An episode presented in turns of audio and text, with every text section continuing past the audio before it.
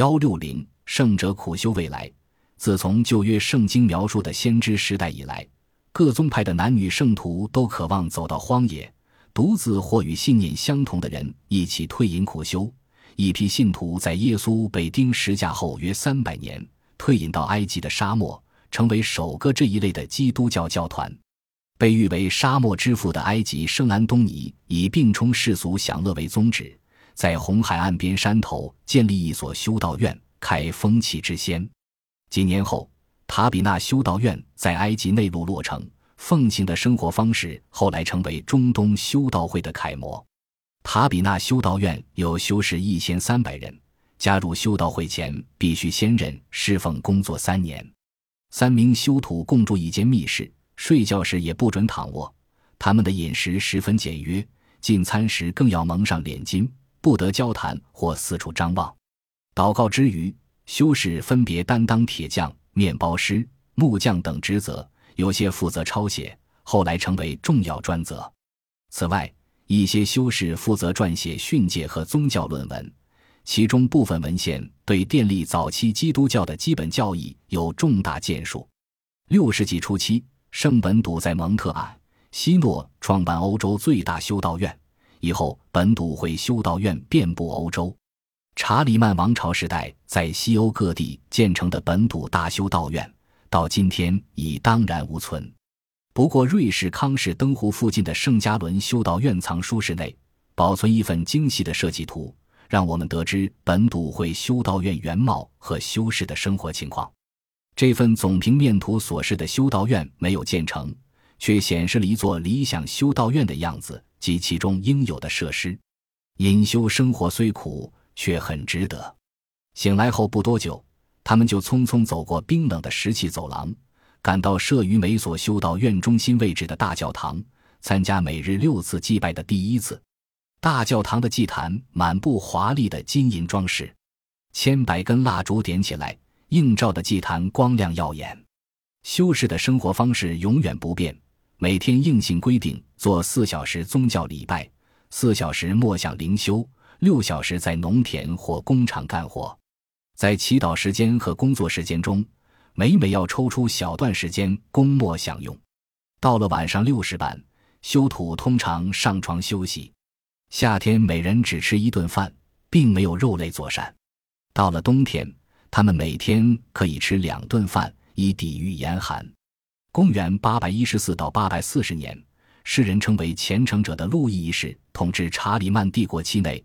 鼓励修士遵从圣本笃教条。到了一千年，差不多所有西欧的修道院都采用了本笃会修道院的日课规定，就如许多修道院仿照公元八百二十年为瑞士圣加伦修道院绘画的蓝图而建筑一样。本笃在意大利南部蒙特卡西诺修道院出任院长时，定出圣本笃教条。蒙特卡西诺修道院在公元五百二十九年创建。到今天仍然是世界有名的大修道院，本笃是该修道院的第一任院长，确立了早期修道院教条所提倡的自给自足模式。修道院生活所需完全依靠本身的农田和工厂。几百年来，西方基督教国家的修道院一直奉行不渝，不少新修道院亦相继仿效。在每间早期的本笃会修道院里。修士都过着集体的生活，日课中的主要部分就是圣本笃所称的“上帝做工”，长时间和越来越繁复的赞颂和祷告仪式，其他一切都属次要。教条中规定的体力劳动，不仅为修士提供食物、衣服和其他物质需求，而且免让他们变得闲散疏懒，并借以充实心灵。其后，主要因为虔诚的富人捐献，修道院逐渐富裕起来。修士无需再住公共宿舍，可以拥有个人的睡房，也开始雇请佣工种田。不少修士有充足时间执行其他职务，包括研究学问。所以，本笃会修道士后来以学问渊博著称，具备真才实学、博古通今的修士辈出，不可胜数。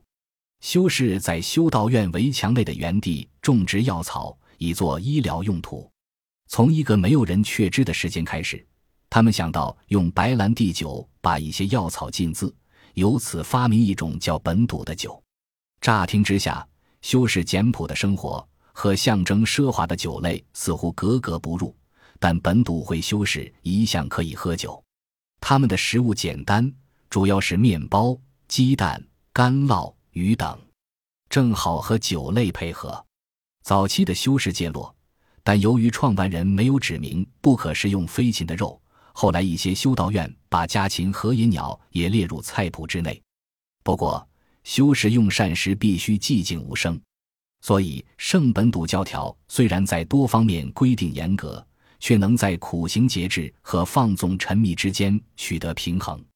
本笃对人性显然有相当深刻的认识。虽然修士要尽早起床，但本笃教他们互相温言勉励，因为贪睡的人借口最多。夏天他又准许修士午睡。此外，清晨的第一首赞美诗必须慢慢唱出，以便迟来的修士能赶上。修道院要求请静。但那是指清心虚静，并非完全沉默无语。事实上，修道院特设一个房间，冬天还生火驱寒，供修士在里面交谈。另一项同样考虑周到的措施，就是为修士配备简朴洁净的衣服，包括一套替换的长袍和内衣。那时，埃及和叙利亚的修道会强调极端的苦行修炼，但本土并没有仿效之意。不过，洗澡被视为非常奢侈的享受，除非染上疾病，否则不得洗澡。在那些作息极有规律的日子里，本笃会修士无论在生活和工作方面，必须绝对服从院长的命令。院长由修士选举出来，一旦出任院长，便终生管制修士的一举一动。院长也决定修道院的风气，譬如是以庄严肃穆、精于烹调或学术研究而闻名。欧洲有一段长时期受侵略和内战的蹂躏，不过基督徒不敢攻打修道院，因此藏书室避于高大坚固的围墙，得以完整保存了古代社会许多文化遗产。事实上，修道院既可供给生活所需，又可保住性命，这显然是吸引修士的一个主要因素。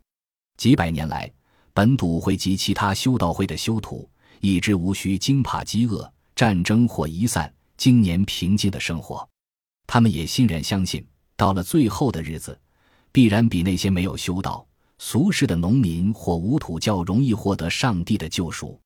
这应该是没有什么疑问。